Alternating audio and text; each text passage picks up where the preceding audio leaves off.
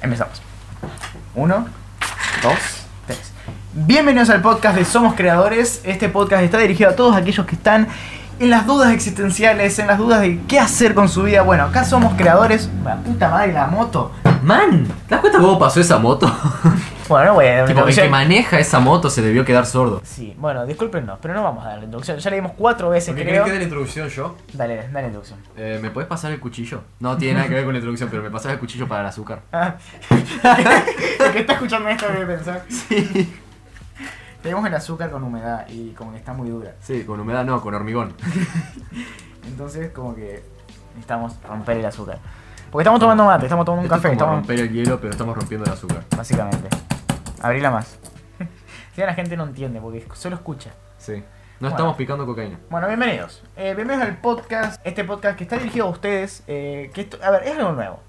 Algo no, es sinceramente muy extraño. Porque yo no los veo a ustedes, ustedes no me ven a mí. En realidad yo nunca los vi a ustedes, pero.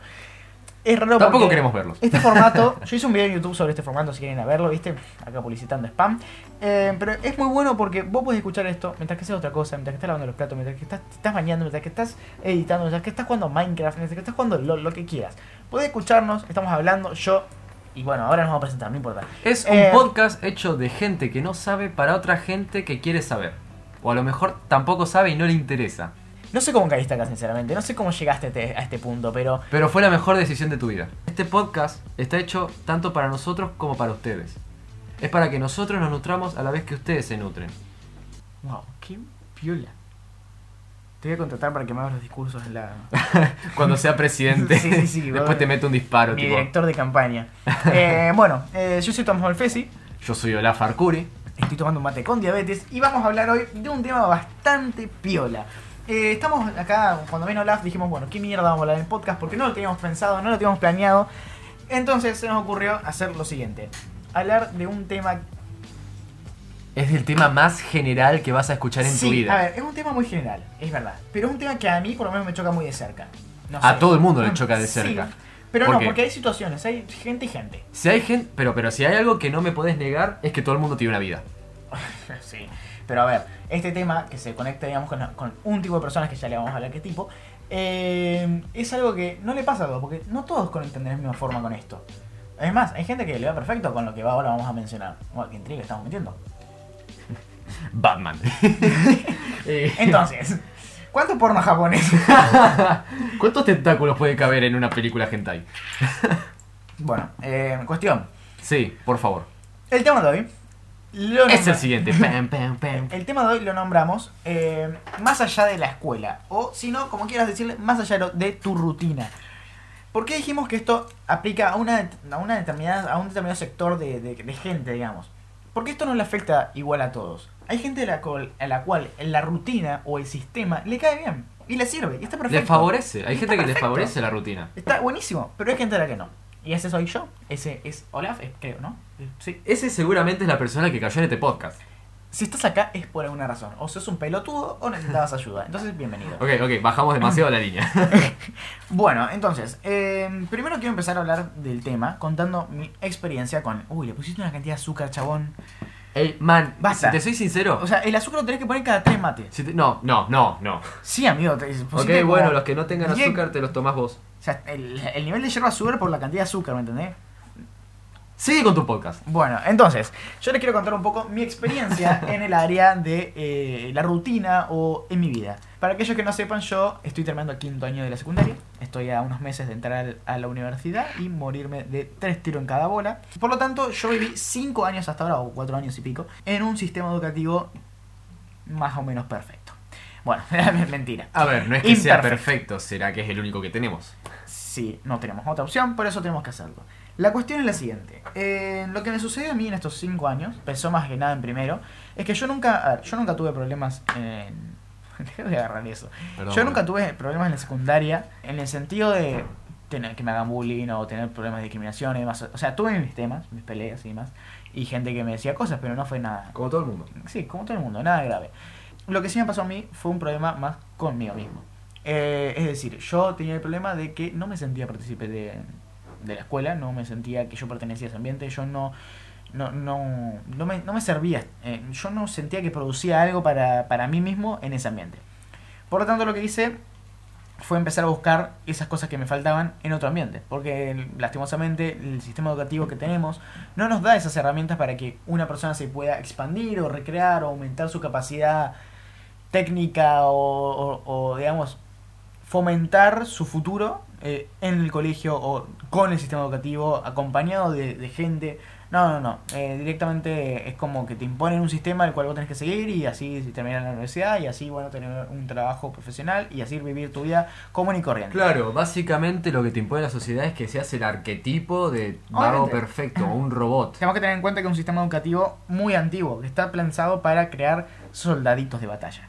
Obviamente. Eh, es decir, para crear trabajadores de fábricas y boludeces. Creo que en algo en lo que concordamos demasiadas personas, no quiero decir todo el mundo porque obviamente vas a tener algunos nazis del entendimiento, es que el tema el sistema educativo que de hoy en día ya no funciona. No, no funciona. Si bien tiene sus reformas cada tanto, que está buenísimo que tenga reformas y todo. No se termina de adaptar al siglo XXI. Exactamente, lo que se necesita es tirar este sistema educativo y fomentar uno nuevo, o fo- formar uno nuevo, perdón, por eso, viste, es- esto es culpa del sistema educativo.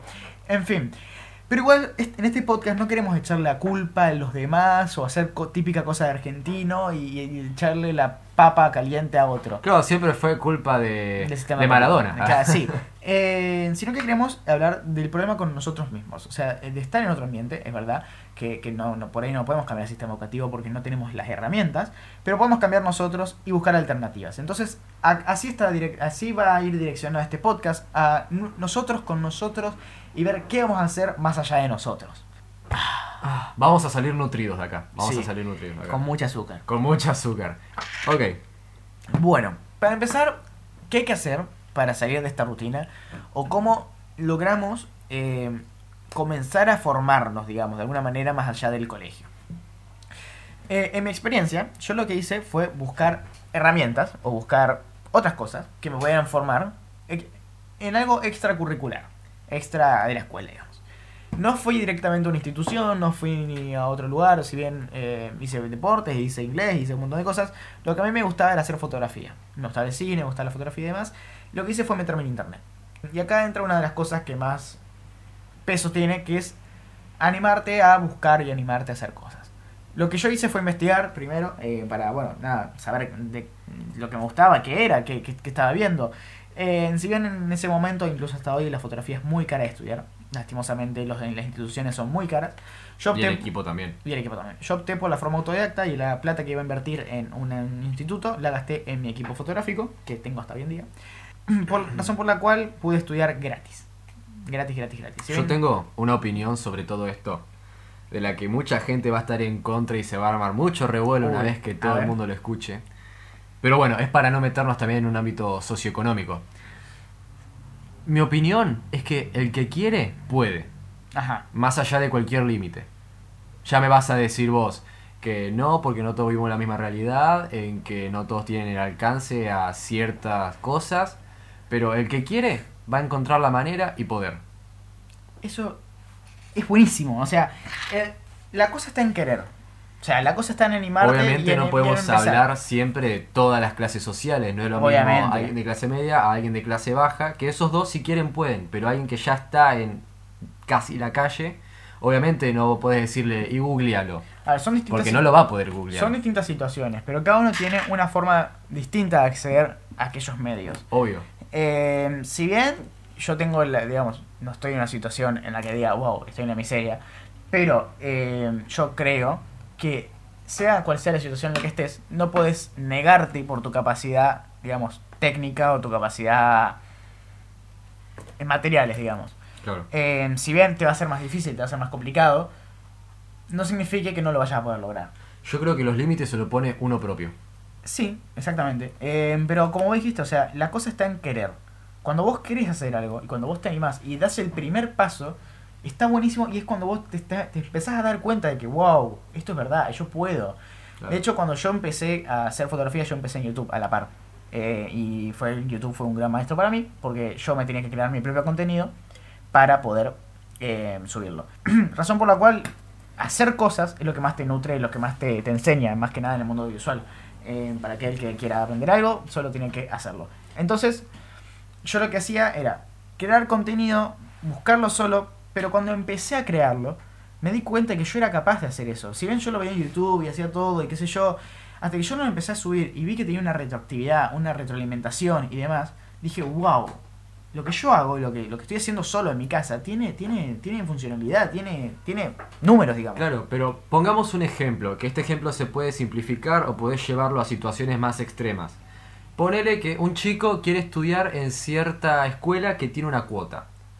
Él no se puede pagar la cuota, los padres le dijeron no te la vamos a pagar o no pueden pagársela tampoco. El pibe puede recurrir a dividir sus tiempos y le dedica cierto tiempo a esa escuela y cierto tiempo a un trabajo para así pagarse la cuota a sí mismo.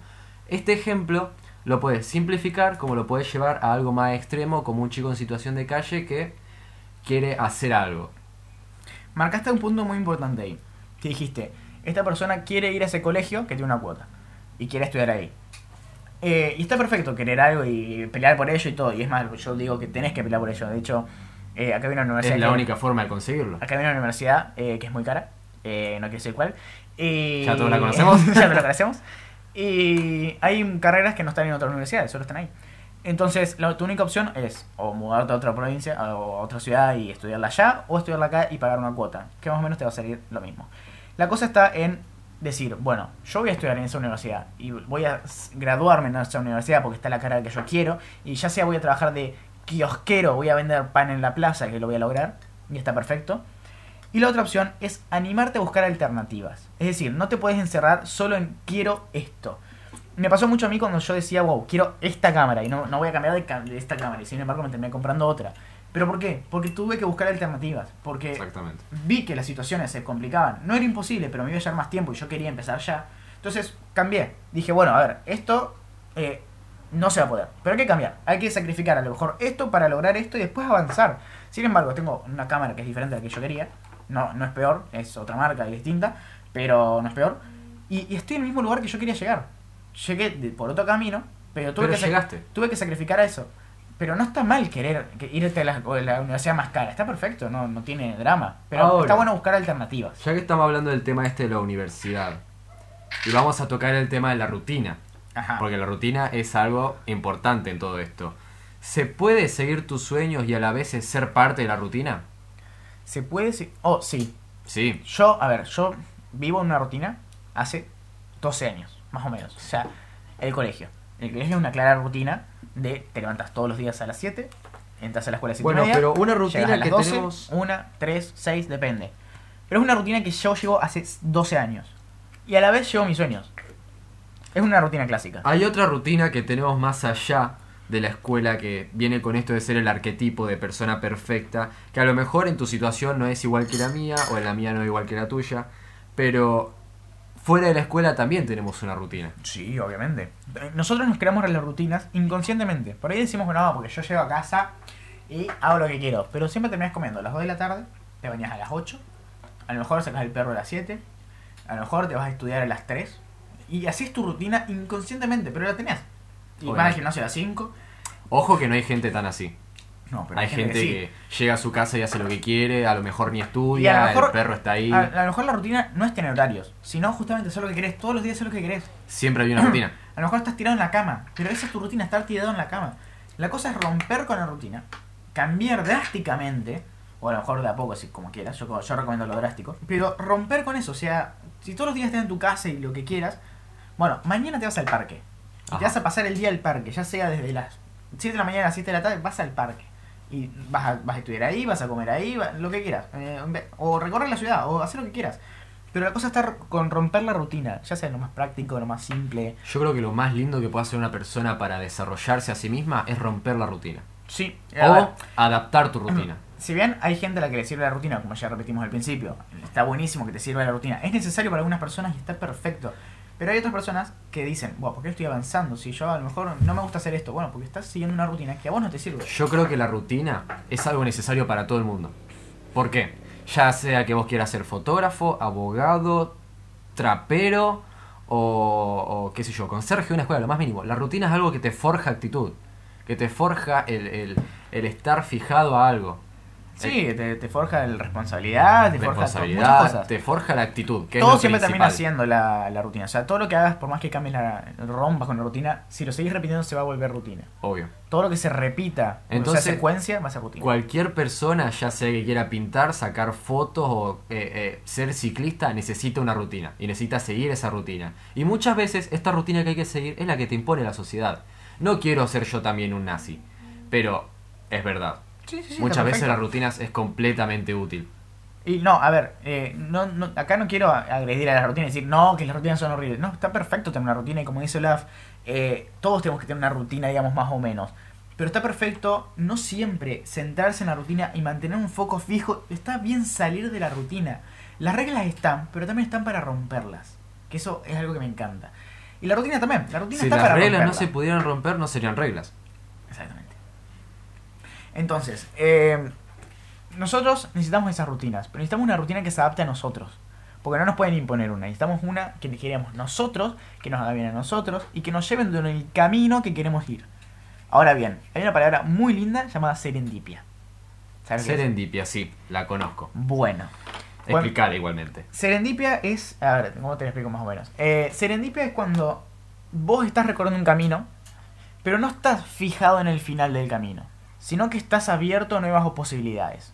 Es decir, vas por el camino tranquilo y por ahí aparecen posibilidades de otras cosas y vos como estás activo a eso, Ya me acuerdo. vos vos como estás activo a eso las recibís. Y son serendipias, o sea, son buenos, eh, buenas cosas que llegan cuando no te las estás esperando, pero que llegan porque estás abierto a recibirlas. Exactamente. Entonces, las serendipias son buenísimas. Porque por ahí llegan cosas geniales. Que me- a mí me ha, me ha pasado muchísimo. Me ha pasado, te juro, cosas tremendas por la serendipia. Conocer gente, conocer lugares, ir a lugares. Eh, Yo creo que si no fuera por la serendipia no estaría acá ahora mismo. Tal vez. Tal vez nosotros somos una serendipia. Somos Oh, una serendipia. Hay una frase que es, tú eres mi, mi más... No, tú eres mi más linda serendipia. Tal vez nosotros somos la serendipia de la gente que nos está escuchando. Eso, esto puede ser una serendipia. Es A lo, mejor, todo. a lo mejor alguien a partir de este podcast crea algo, ¿viste? Yo y creo vos te que- quedás como flasheando, amigo. Todo es una serendipia en esta vida. Claro, sí, obviamente. Nos o sea, estamos yendo por las ramas, Tomás. Eh, bueno, eh, pero se va entendiendo lo que vamos. O sea, no Sí. te tenés que mantener fijo en el foco que tenés eh, y, y solo ir a eso y ya está. Como por ejemplo con tu rutina. Sino que tenés que estar dispuesto a romper con tu rutina y a estar abierto a nuevas oportunidades. O por ejemplo, como dijiste hoy con la escuela, no estar enfocado en solo quiero ir a esta escuela y solo quiero ir a esta escuela. Sino decir, bueno, a ver, no, voy a ir, voy a pelear por esta escuela, pero a lo mejor viene alguien y me dice, che, mira esta escuela, está nueva, qué sé yo. Y vos decís, guau, te vuela la cabeza, chabón. Es Y genial. terminás llegando al mismo lugar. O sea, Ni siquiera, ¿sabes algo que me gusta a mí ya para romper la rutina, para adaptar tu rutina sino a nuevas ramas? Porque algo de lo que yo soy partidario es de tener todo organizado. Yo Ajá. soy, yo soy un desastre como persona, yo lo admito. A mí me encanta hacer cosas que a, a la gente convencionalmente no le gustaría hacer. Pero de forma organizada. ajá. Entonces, ¿qué pasa? Vos podés tener tus horarios, pero a la vez que tenés tus horarios podés reservarte cierto punto para otras cosas. ¿Y qué serían esas otras cosas? Viajar, ponele, eh, descubrir cosas nuevas. Cuando encontrás una palabra o algo que desconoces, qué sé yo, por ejemplo, estabas caminando en la calle y de la nada cayó a tu cabeza la, la frase revolución románica. Vos no sabés qué es eso, lo googleás. O cae a tus bolsillos de la palabra serendipia. Vos no sabés qué es eso, lo googleás. O si no, lo que yo te comentaba hoy, de que yo en mis viajes, algo que acostumbro a hacer, es irme a un bar en el centro, ver a una persona que pueda parecer interesante o que esté dispuesta a entrar en la conversación y hablar con esa persona, porque vos no sabés lo que puedes descubrir con esa persona. Por ejemplo, esto que te comentaba hoy, yo conocí una profesora de historia, que vos decís, ¿quién te manda a hablar con una profesora de historia? Conocí una profesora de historia que me enseñó cosas increíbles sobre, sobre los griegos, sobre la filosofía, sobre los egipcios, sobre el obelisco, sobre los masones, la masonería, que son cosas que a mí me encantan, pero yo jamás me hubiera cruzado con ellas, de no ser por haber hablado con esta señora. Entonces, agregar esas mínimas cosas suman un montón. Es increíble lo que te puede pasar. Son serendipias. Entonces, Son serendipias. bueno, eh, hablando con esto que vos dijiste recién, hay un podcast que yo escuché justamente ayer, que es de eh, la gente de Nunca ayudes a nadie. Son unos capos, te, te digo ya. Y el podcast se llame, se, se llame, se llama, Se llame, upa, se inclusive, llama Nunca nadie hace nada productivo. Y está buenísimo. Está mortal. O sea, está buenísimo porque te hablan del orden, te, te hablan de mantener un montón de cosas. Y, y justamente hablan de esto que vos estuviste mencionando. Pero... mm, eh, te voy a... Nada, después te cuento. Una anécdota. Decilo acá y después lo cortás. Eh, no, porque hablaste de los masones y hace poco viajé a Rosario y pasó algo. ¿Te conté? Sí. No, no me contaste, pero ya sé a lo que vas. Eh, nos alojamos en, una, en un departamento eh, con, con Germán, en un departamento muy pésimo en ambiente, pero re lindo. Y la señora nos dejó básicamente sus cosas, porque había dejado, no sé, un piano, una bici y algunas cosas de cine, una claqueta. Épico. Eh, sí, bastante piola. Y bueno, nada, piola. Dijimos, no, no hay drama, deja la bici, lo que quieras.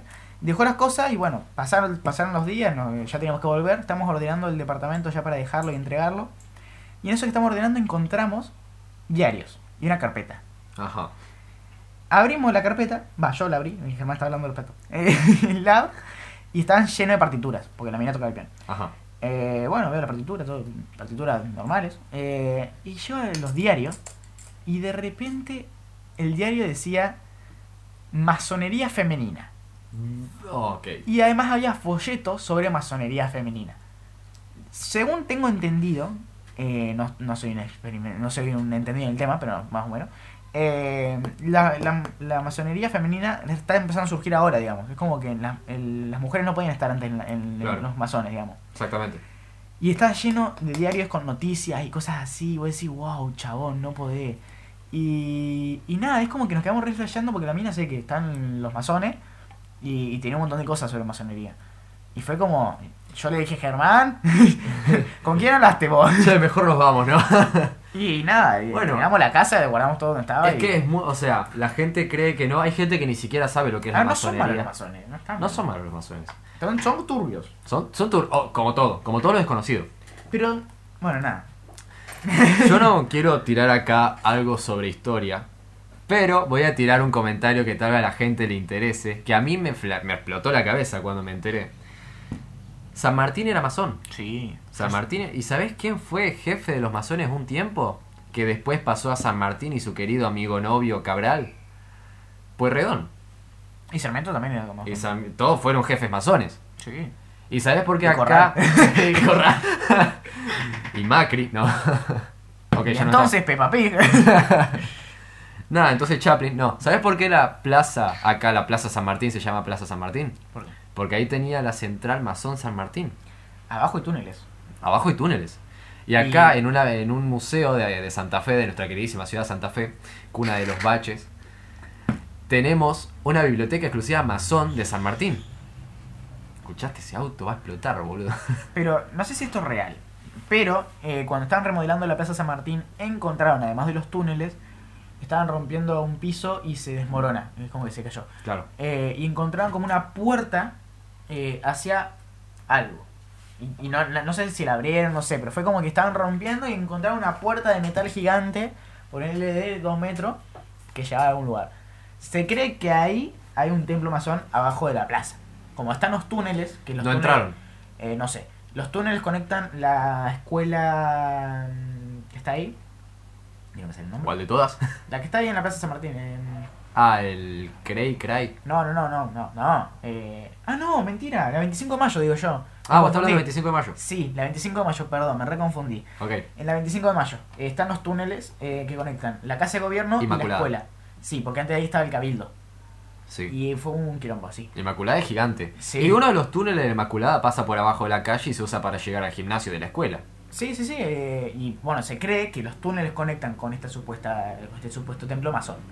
Che, qué desviada de tema nos Qué pegamos. desviada de tema nos pegamos, Dios Sí, mío. ¿Y de cuánto tiempo habremos usado? Che, ¿cuánto va el cronómetro?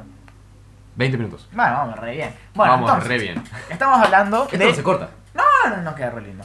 Eh, Se acelera de última. Las serenditas quedamos hablando. O más Ajá. o menos. Y no, nos quedamos hablando en esto de romper la rutina. De romper la rutina. O adaptarla. ¿Qué consecuencias tiene romper la rutina? ¿Qué consecuencias tiene romper la rutina? Demasiadas. Pero tiene pros. Tiene pros como todo. Como todo tiene tiene, pros y contras. consecuencias y Viste como que contras. va peleado ahí. Yo quiero concentrarme en las consecuencias que tiene romper la rutina. Porque Porque, como ver, todo tiene sus contras. Contame. Yo le veo más pro que contra, pero bueno. Vos tenés, no, sí, obviamente, yo también tengo más pro que contras. Pero las contras son consecuencias graves. Que pueden determinarte seriamente tu futuro. Yo hace poco vi una película que la recomiendo muchísimo. Que es. Que viene de un. de un. De un libro. Que el libro no lo leí, voy a serte sincero. A mí me encanta leer, pero este libro no lo leí. Bueno, la cosa es que. La película se llama En el nombre de la rosa. O El nombre de la rosa.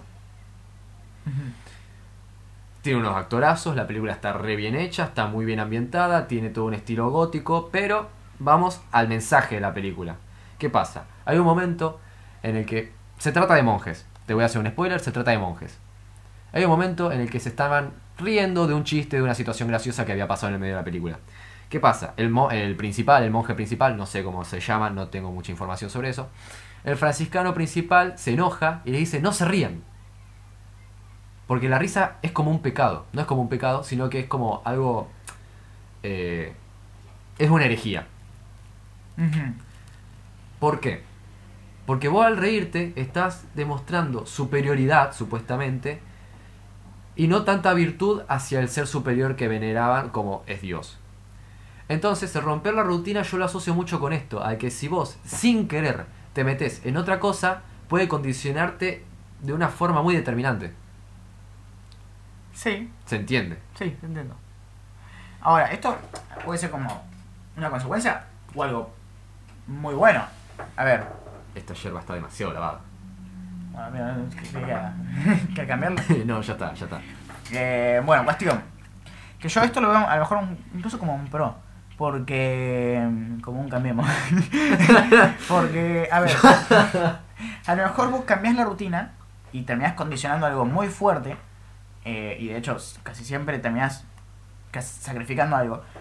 Pero por otro lado, ganás algo. O incluso por eso que sacrificaste, estás logrando muchísimas cosas más. Entonces, eso de. Bueno, a lo mejor no hago esto porque termino perdiendo esto. Y mira, yo lo dudo. Yo lo dudo. Nunca terminas perdiendo nada. Porque, a ver, si- yo creo que siempre terminas ganando algo. Yo soy muy de ver el lado positivo, soy muy positivista. Sí, nos dimos cuenta. Eh, y me, me gusta ver el lado positivo, porque, a ver, si no, si te encerrás en, bueno, esto es lo, esto, esto es lo negativo y ya está, y ya está, y porque soy, no hago esto, no, no lo hago bien, y listo, bueno, ahí te vas a encerrar en la mierda y no vas a progresar. No hay que ser súper positivista y decir, ay, vamos chicos, estamos chocados, pero estamos bien. Ah, sí, aprendemos una lección de vida. Acabamos de explotar el auto en el medio del puente colgante, pero no pasa nada. Fuegos No. artificiales. A ver, eh, tenés que ser realista, Obvio, pero un realista para positivistas. siempre. Porque Ah, si vas a ser un realista tipo, eh, un realista, pero realista tipo, ay, bueno, la- las posibilidades son 50-50, bueno, vamos a tirar por los 50 negativos. No. No. Yo soy realista, metido más el positivismo, pero tienes que ver el lado positivo de las cosas. Cuando las vas a cambiar, cuando vas a hacer un cambio drástico, más vale que te pongas de modo positivo porque si no vas a tirar toda la mierda. Es decir, si no empezás a ver las cosas que van a venir con buena cara, o como si fuera una serendipia, porque de hecho las serendipias a veces las creas vos. Toque. O sea, depende cómo lo veas, va a ser una serendipia. Depende si estás listo para recibirlas, Ajá. va a ser una serendipia. El tema es. Eh, perdí, ¿qué está diciendo? Ah, eh. Si te soy sincero, yo también me perdí. eh, no, que si. O sea, si vas a cambiar algo de tu rutina, no tiene por qué ser malo, porque no, por- obviamente vas a condicionar, pero no tiene nada de consecuencia así de mala, digamos. A la- las consecuencias, Están, siempre Están. estar. pero yo creo que siempre está bueno verlo de un lado positivo y rescatarle ese lado para decir, bueno, a lo mejor hice esto, a lo mejor no gané tanto como esperaba, pero me estoy creando un camino para seguir avanzando sobre este proyecto. ¿Qué condiciona a romper la rutina? ¿Qué condiciona? ¿Cómo? ¿Qué condiciona el romper o no la rutina? El miedo. Ah, tema, tema, tema. Sí, del estoy. chavo. Ay, ay, ay, nene. ¿Qué, señor Malfesi? Tengo acá. ¿Qué es el miedo? Déjame. Ay, tengo ocupado el celular. Eh, déjame que lo busco. Te lo voy a mandar y ponerlo en tu celular. Ok. Bueno, le mando el AFU una imagen sobre los miedos. Eh, a ver, Recibida. no vamos a explicar todo lo, todo lo que No, es los miedos porque es un quilombo esto es un tremendo, quilombo tremendo. y no vamos a estar todo el día haciendo esto. Cuestión, los miedos eh, son etapas. Sí. son etapas que, que, que van condicionando al ser humano y que nos van, digamos, enseñando la vida. Eh, hay un vago que se llama Roberto Pérez, eh, que en una tesis de no me acuerdo qué verga, sacó una investigación sobre... Qué poco profesional es Bueno, esto. Sacó Uy. una investigación sobre los miedos y sobre las etapas que, que tienen estos miedos. Ajá. Poneme la imagen. Poneme la están- imagen, nini. los, los miedos está bien tenerlos. Sí. A ver, está perfecto tener miedos. Los miedos funcionan siempre como una advertencia. Claro, y son una advertencia. Está buenísimo porque, a ver, si te aparece un tigre y vos decís, ¡ay, un tigre, un gatito! No, no, pero Claro. tenés miedo. Porque, a ver, Los miedos son un reflejo de la racionalidad, de la realidad. de la realidad. A ver. Bueno, la racionalidad es eso. Bueno, sí, como bien dijiste. Eh, está bien tenerlos. Nos permite los miedos nos permiten desarrollar cosas, desarrollar algo y, digamos, siempre terminamos aprendiendo algo de los miedos o de las situaciones que vivimos con el miedo. Claro. Ahora, como bien dijimos, son etapas. El vago este lo clasificó en cinco etapas. eh, que van por edad. Y dicen que esas cinco etapas llegan a un límite de edad, que creo que son los 63, eh, o por ahí. No, a los 47. A los 47. A los sí, te 47 fuiste- y después se repiten las nuevas, de nuevo las cinco etapas. Son como... Pero de reversa. pero de reversa. El vago lo explica con un cuadro. Ujú. Y pone, de 0 a 7, el miedo principal es la distancia. Lo relaciona con la distancia. De 7 a 14, el miedo principal se relaciona con la cercanía. Eso después lo explicaremos. De 14 a 24, el miedo se relaciona con el cambio. De 21 a... Yo, nosotros que ahora estamos transitando de los 14 a 24, yo creo que es verdad. De los 21 a los 28, el miedo es la continuidad. Y acá, que no lo puedo ver bien, supongo que será de los 28 a los 43, el miedo es perder. Bueno, mira, me quiero centrar en el del cambio, que es de los 14 a los 21. Básicamente lo que nosotros estamos transitando ahora mismo. Lo que ahora mismo, el que está escuchando esto puede ser que lo esté viviendo. El miedo al cambio, el miedo a qué está pasando, o ese miedo que sentimos cuando estamos por salir al mundo real, escuela, universidad, trabajo, y sentimos ese cambio de decir, bueno, me estoy saliendo de esta etapa y me voy a meter en otra y a ver qué pasa, y no sé, y si pruebo esto, pruebo lo otro, qué voy a estudiar, no lo sé, qué carrera, qué universidad, dónde me meto, todo eso. Ahora, Acabas de formularme varios cuestionamientos que son para tirarme la ventana ahora mismo. Sí, bueno. Eh, en, la, en el cuadro, el vago relaciona. Eh, ponémelo que no me acuerdo bien. eh, Sí. Creo que es fuego. Disculpe. Eh, claro, va relacionando estados, ¿puede ser? eh, Ah, elementos. Bueno, re- relaciona el miedo con un elemento. Ya saben que los elementos son fuego, aire, tierra. Las nubes serían aire, ¿no? Eh, sí. La montaña Bueno. es tierra y, la- y el sol, El sol, no, es luz. Es luz. luz. Luz. Bueno, cuestión. Él relaciona el elemento del fuego con, con el miedo al, eh, al cambio. ¿Por qué? Porque es algo que cambia pero que mantiene su esencia. Si nosotros vemos una llamada del fuego, va cambiando su forma. En mil, en mil maneras. Puede expandirse, achicarse, todo. Pero sigue teniendo su esencia. Que es el fuego, el calor. eh, eh, o, o esa luz que emite. Entonces, lo que él quiere plantear es que... Me hiciste acordar a un poema de Cortázar que es hermoso. No sé si lo habrás leído. No. El de los fueguitos. No. ¿Lo tenés? Lo, lo sé de memoria, A ver. Pero no entra en, el en la conversación. Bueno. Después que lo busque la gente porque realmente vale la pena leerlo. Mira, podemos hacer que cada vez que vengas a, a dar un podcast te contás un poema. Dale. Listo. Hacemos así. Fue lo más lindo que me dijeron. Bueno, entonces, los miedos, eh, como el- este del cambio, es un miedo que nos llega a nosotros porque vamos a romper con una, con una etapa de nuestra vida que es muy grande, que es el, el miedo a ya ser personas, a ya ser independientes. Y ser independiente es un miedo tremendo que todos tenemos que decir, bueno, ¿y ahora qué mierda voy a hacer con mi vida? Claro. Tener que salir de casa, tener que salir a trabajar, conseguir mi dinero, lavar mi ropa, lavar mis platos, todo. Conseguir mi comida, nada, salir, a cazar, todo. Hasta, hasta escucharlo es estresante. Sí. Eh, entonces el vago plantea esto, el elemento del fuego como elemento que va, que va a cambiar pero que mantiene la esencia, es decir, que nosotros vamos a seguir siendo nosotros, pero de otra forma. Vamos a estar siendo nosotros mismos, vamos a tener eso que, que nos identifica tanto, pero vamos a ser más maduros. Vamos a. Ahora no, no vamos a vivir más con papá y mamá. Tristemente. Vamos a tener diferencias, pero seguimos manteniendo la esencia, que es según Darío Z, Darío Strange Sí, eh, bueno, no, no según, es bueno, medio raro. Eh, La esencia es el ser y el ser es la esencia. Eh, cuestión. Lo que plantea es que la esencia es eso que nos diferencia de todos los demás. Ajá. O sea, yo tengo mi esencia que es muy distinta a la de Olaf y Olaf tiene una esencia que es muy distinta a la mía. Y eso es lo que identifica nuestro ser. Nuestro ser, vaya a saber lo que es. ¿Va a haber dos seres distintos alguna vez? ¿Dos seres iguales, perdón? No, de hecho nunca. No puede Nunca. haberlos. Es imposible. Eh, el ser de las cosas tampoco, tampoco es. O sea, el ser de un desodorante con una cámara es distinto. O, o el ser de un desodorante con otro desodorante es distinto. La esencia es distinta. Porque puede ser o esencia vainilla o esencia. Yo me compré dos de uva que te juro me parecían iguales. ¿Qué qué? Yo me compré dos de uva que te juro me parecían iguales. Pelense. Bueno, la cuestión es que cada uno de los miedos que, que plantea Roberto Pérez necesita una actitud. Ajá. ¿Puedes ponerme la actitud? Que no me la acuerdo. ahora ¿Cómo no? mismo. Upa. Autonomía, claro, porque lo que plantea él con, la, ahí. con la actitud de la autonomía es que nosotros empezamos a ser autónomos, empezamos Ajá. a ser independientes. Entonces, tenemos que vivir el cambio de empezar a independizarnos, de empezar a salir de la cueva, ver la luz, no jugar más Minecraft y salir a trabajar en una pizzería. Ah, ejemplo. ¿hay que dejar el Minecraft obligatoriamente? Sí. Uf. No, mentira, yo lo sigo jugando. Eh, y plantea el nivel de conciencia. El nivel de conciencia empieza a ser un nivel de conciencia social. Es decir, nosotros empezamos a movernos con el mundo, a socializar, a ver que hay cosas que nosotros tenemos que relacionarnos obligatoriamente con el mundo porque si no nos vamos a morir. Es decir, el ser humano es un ser social. Claro, Tengo que plantear eso, ¿no? De que solo mm, un poco vamos a ver. Creo que no hace falta entrar en el tema de que el ser humano es un ser social, Sí. porque básicamente es el arché del ser humano. obviamente. Después está el sentido, porque dice que cada vez que vivimos una de estas etapas del miedo, eh, desarrollamos un sentido, ya sea el gusto, el tacto, la mirada y demás.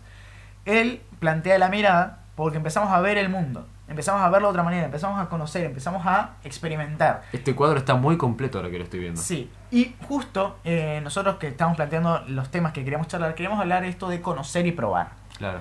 Y él plantea mucho, justo con este miedo de esta etapa, el ver, el empezar a, a- a ver de otra mirada, a, a- ver los detalles. Y acá entra también lo social. lo social, obviamente, imprescindible.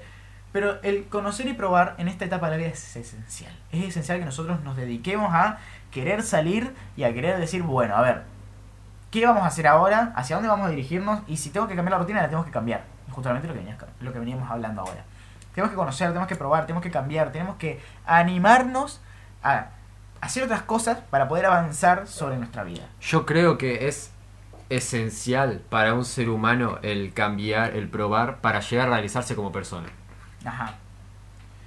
Sí, de hecho sí. no hay o sea, que desarrollar esta si idea nos- porque nos vamos a ir por las ramas si de nos una encasillamos, forma si nos encasillamos en esto, vamos a tener el tema este de que no, no, no, no vamos a crecer como personas. Es decir, no vamos, vamos a estar encerrados en lo que primero fuimos y ya está. Y el fuego no se va a mover, no va a cambiar el fuego que, que especifica Roberto Pérez.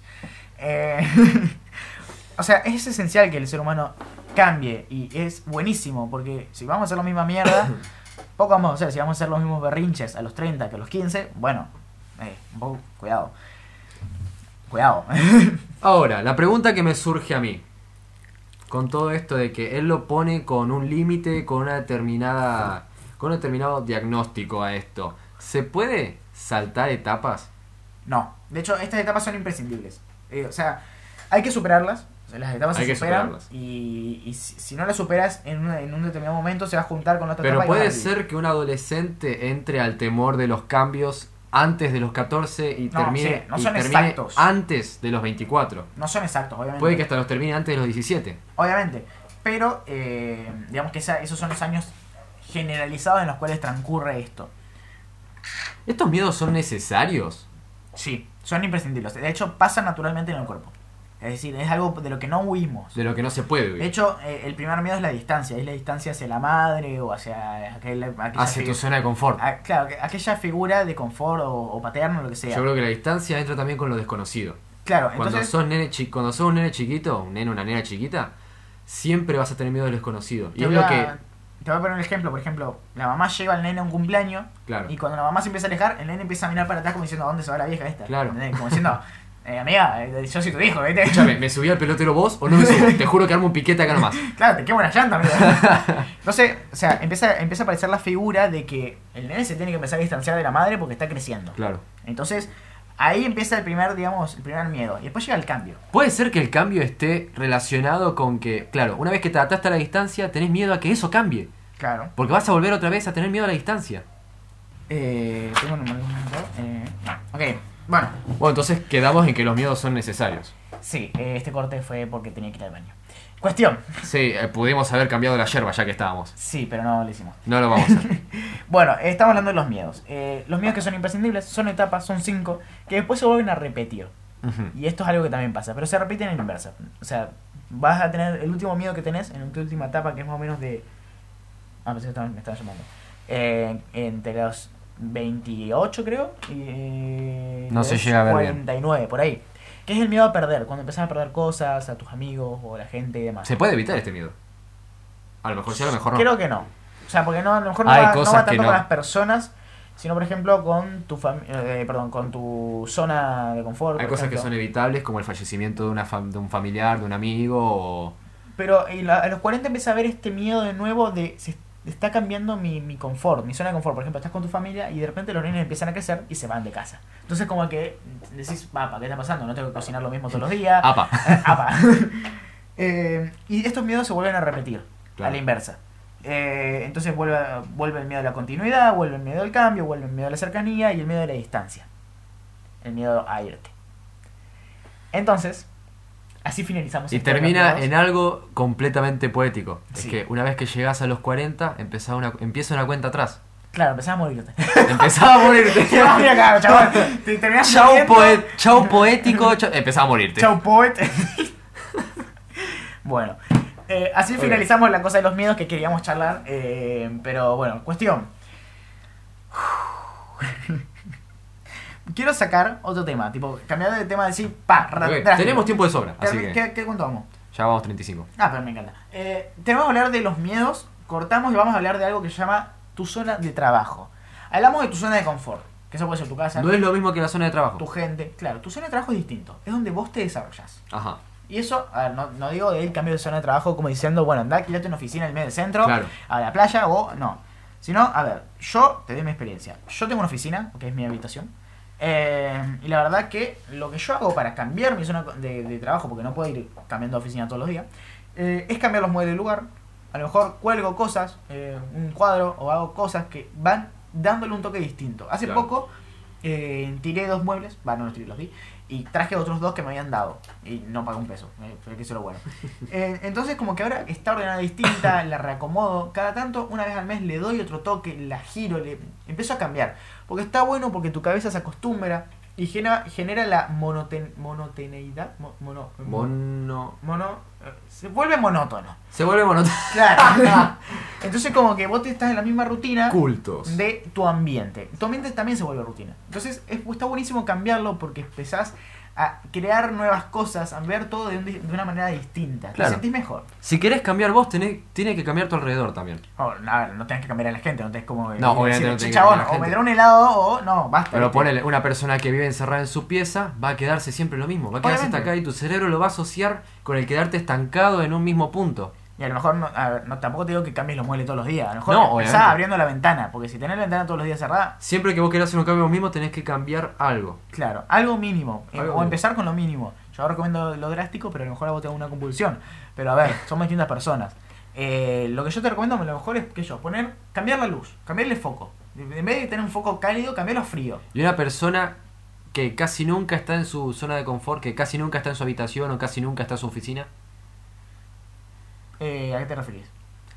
Es Una- decir, a alguien que... Una persona que goza de estar al aire libre, de que goza de, de, de trabajar afuera, que a lo mejor su trabajo implica el estar afuera, cambiaría algo. ¿Qué, qué tendría que cambiar?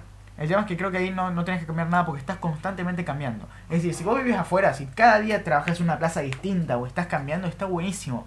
Porque estás cambiando tu zona de trabajo. Y mejor si trabajás en la calle. Hoy es peligroso.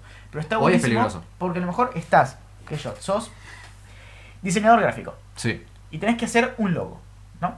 Entonces estás en una, plaza y de repente estás viendo un edificio. Ah, mira, tiene gárgolas este edificio. Qué piola, qué sé yo. Y te empezás a, alimentar la creatividad de lo que estás viendo, del ambiente, de la zona. Y está bueno cambiar esto y salir a ver. Y está, a mí hay, algo que me encanta y es salir a ver los edificios, salir a ver la arquitectura. Claro. Y es algo que me encanta. Tomar inspiración de todos lados. Obviamente, de inspiración. Y acá la, la- la Se pueden suerte- tomar como mini serendipias. si podemos sacar algo bueno de la conquista, es que nos conquistaron 10.000 países distintos. Entonces tenemos, ah, y de las migraciones. Entonces tenemos construcciones de 10.000 o, eh, culturas distintas. Claro. Tenemos francesa, italiana, española, inglesa. Entonces los edificios tienen 10.000 formas. Tenemos gótica, tenemos todo. Entonces está buenísimo salir a recorrer porque cada cuadra tiene una casa distinta, cada cuadra tiene un estilo distinto y está buenísimo verlo con esos ojos y empezar a alimentarte de eso. En el caso de que seas diseñador gráfico, fotógrafo o hagas algo que tenga A que lo ver. mejor ni siquiera. A lo mejor, Bueno, qué mejor. sé yo. eh, ¿Te gusta una- ir al río? ¿Te gusta ir al río? Y escuchar el agua, ¿viste? Y no, y no ponerte una SMR. Eh, ¿entendés? O sea, a lo mejor vas al río, te quedas tocando la arena, a lo mejor con el tacto te, te, te, te- te calmas y a lo mejor te liberas todo ese estrés, porque a lo mejor tu zona de trabajo también te da el estrés. Cambiar de la zona de trabajo también te libera. Yo no quiero hacer apología a nada. A ver, Pero ya saben lo que nos vamos a meter. ¿En qué? Muchas veces el consumo de ciertas cosas ayudan. Ey, no me digas que no. A ver, divago. Divagás. A ver, ¿por qué? ¿Qué consumís? ¿Qué, qué- no, no, no, te, No. no, ¿qué, vos no, perdón. ¿Qué consumirías? Lo pongo Ya lo en- echaba en cana de una. ¿Qué Señores, tenemos un drogón en el estudio. seguridad? Eh, no. No, o sea, a ver. ¿Qué decís? No, no, no, no. ¿El mate con tilo No, o el mate con No, el mate con tilo lo recomiendo 100%. Estamos tomando uno en este momento. Sí, igual el azúcar era lo que le daba el toque, si No, me si me permitís dio decirlo. diabetes, boludo. Nah, a mí me encantaba. A ver, yo no digo que consumas alcohol. Porque el alcohol es una de las peores cosas que puede haber, en mi opinión. Hay gente que le debe encantar. Algo que me parece raro Sí. es la gente que dice, no, yo tomo alcohol por el gusto, porque me gusta. Y si, no, amigo, el alcohol, empecemos Ajá. porque el alcohol muchas veces es asqueroso. Si tomás alcohol es para ponerte en pedo. Sí. Bueno, ahora, yo creo, no es el alcohol, no es el cigarrillo, algún tipo de estupefaciente tampoco. Yo creo que es el consumir ciertas cosas que nos brinda la realidad. Puede ser marihuana, puede ser. Porque no nos, no, no, no podemos negar que la marihuana activa ciertas regiones del cerebro que no están descubiertas. Pero a lo mejor, qué sé yo, tenés un amigo budista. Andate con tu amigo budista. Pasá una tarde con él. Ajá. Tenés un amigo que, que, que, que- esto que te contaba hoy, que le gusta ir a bares y hablar con gente. Anda con tu amigo. Ajá. O podés hacerte un viaje a Cuba. Cuba es un país hermoso. Cuba está lleno de alegría, de, de fulgor por donde vos Bueno, vayas. viajar es un poder gigante que te, da- te alimenta tanto. El que quiere puede, lo dijimos hoy. El que quiere puede, es verdad. Andate a Cuba. Probá cosas, probá eh, el Cuba Libre. Pero espera, vos estás hablando de probar cosas como. Eh, narcóticos. no, como cosas extrañas que te pueden eh, eh, eh, activar. O como probar nuevos ambientes o nuevas. es que si probás nuevos ambientes, estás obligado a probar nuevas cosas que te pueden activar. No, Disculpa no, no, que te no, lo diga. No, no, no estás obligado. Yo divago mucho ahí. Vos divagás mucho, ver, pero para mí, es parte, para mí es parte de la experiencia. Ajá. Si te vas a Cuba, vas a probar el Cuba Libre. No. Si te vas a España, vas a probar las eh, la paella, vas a tocar castañuelas. Si te vas a Espera, vos estás Italia... hablando de comida. De todo, de todo, sea, no, absolutamente yo estoy todo. hablando de drogas. Vamos a hablar Sí. directo. A ver, no, no, ¿Vos no, fumarías un porro para poder concentrarte? no. Estamos hablando de tu zona de trabajo, no de tu, no te- no de tu experiencia conociendo otros países. No hablemos de drogas. Vamos a hablar de marihuana, ponele. Bueno, No, a ver, que si decimos drogas, eso se puede ir a los hongos, se puede ir sí, al LSD, bueno, ah, se puede ir a la cocaína. La cocaína te caga, el hongo también, todo. Es para coordinar el audio. sí. Yo no digo que usemos marihuana para concentrarnos, pero ponele esto de un diseñador gráfico, de un pintor, de un fotógrafo, hasta, hasta se puede decir, hasta un abogado, hasta un abogado puede decir que no. Yo creo que, no para concentrarse, pero cuando esté al pedo y necesite inspiración o necesite eh, un impulso, puede fumarse un porro. Mira, lo hay, tiré. hay un concepto, Te lo tiré ahí en seco. Hay un concepto que me gusta mucho y yo para, te voy a divagar utilizando este concepto. Eh, Viste que estamos hablando de los miedos. Sí. Bueno, hay un elemento que se llama eh, la luz. La luz representa la claridad. Mira, qué flashero se va a poner esto. Eh, Che, puede ser que haya aparecido un porro acá.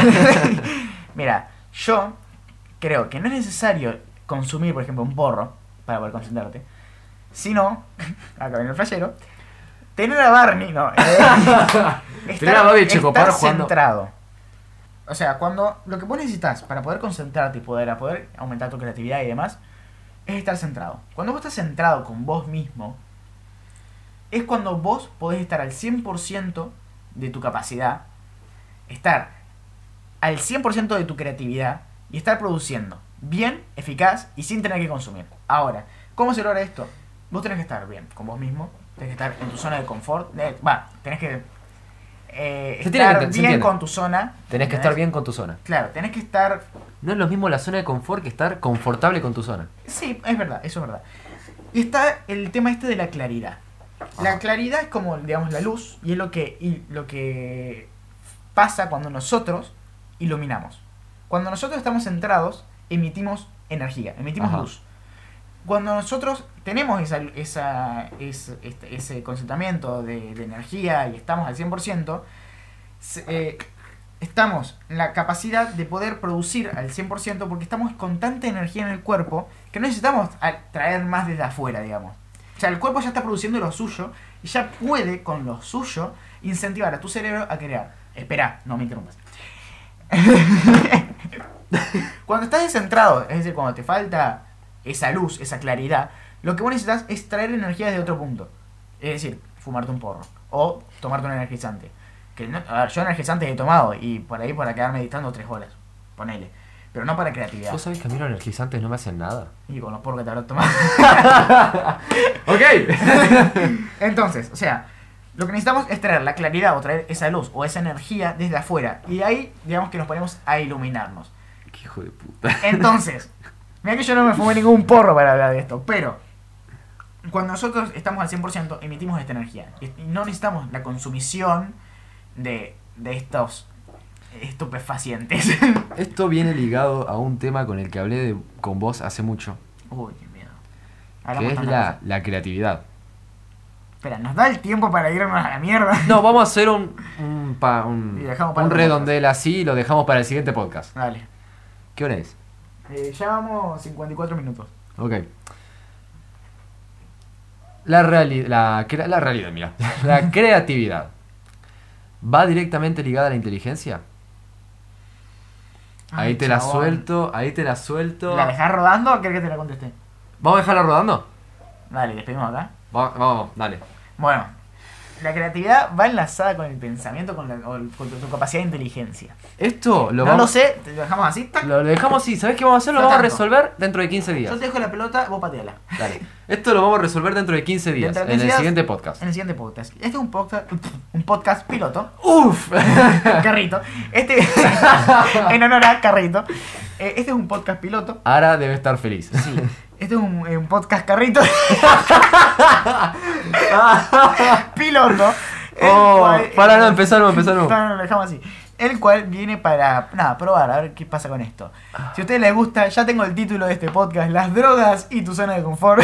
Yo iba, a, po- yo iba a poner la zona de confort y los miedos. Pero bueno, vamos Las drogas vende más. Droga. Hablando y fumando un porro. Bueno, nada. Muchísimas gracias por escuchar este podcast. Si llegaste hasta esta altura del podcast, la verdad que te lo agradezco un montón. Porque Tenés una capacidad de paciencia increíble. Sí, la verdad que sí. Porque, a ver, no sé editado cuánto va a quedar esto porque lo tengo que editar. Eh, No, igual mejor yo creo que. 50 minutos fácil. no, pero yo digo que quitarle le va a quitar 6 minutos fácil. No sé, ¿eh? Sí. Divagamos demasiado. Bueno, ya veré. Bueno, pero nada, es mucho tiempo. Eh, 50 minutos, 40 minutos ya. Esperamos que sea un, co- un podcast de 35, creo. Y Sí. terminamos yendo a la mierda. Igual no fue como la otra vez de dos horas. Sí, y la verdad que debo de comentar algo. Este es el primer podcast que nos juntamos y que sale. Y que sale. Que espero que salga porque ya Yo la verdad, mirá que en, en nuestros momentos nos fuimos a- al carajo. Sí. Pero yo creo que salió bien. Sí, salió bien. O sea, nosotros tuvimos nuestros podcasts anteriores que no llegaron a salir por diversos temas y demás.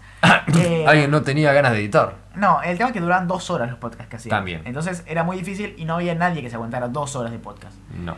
Entonces, yo he hecho podcasts, estaban en YouTube, no los miden. eh, y, y quería volver a esto porque es algo que a mí me gusta, es, una, es un contenido que a mí me gusta generar, es algo tranquilo, es algo con lo que yo puedo charlar con Olaf y que a ustedes a lo mejor les interesa. Además, es algo que nosotros mismos consumiríamos. Claro, Y siempre tenés que trabajar días- para tu propio placer. Yo todos los días estoy consumiendo podcast.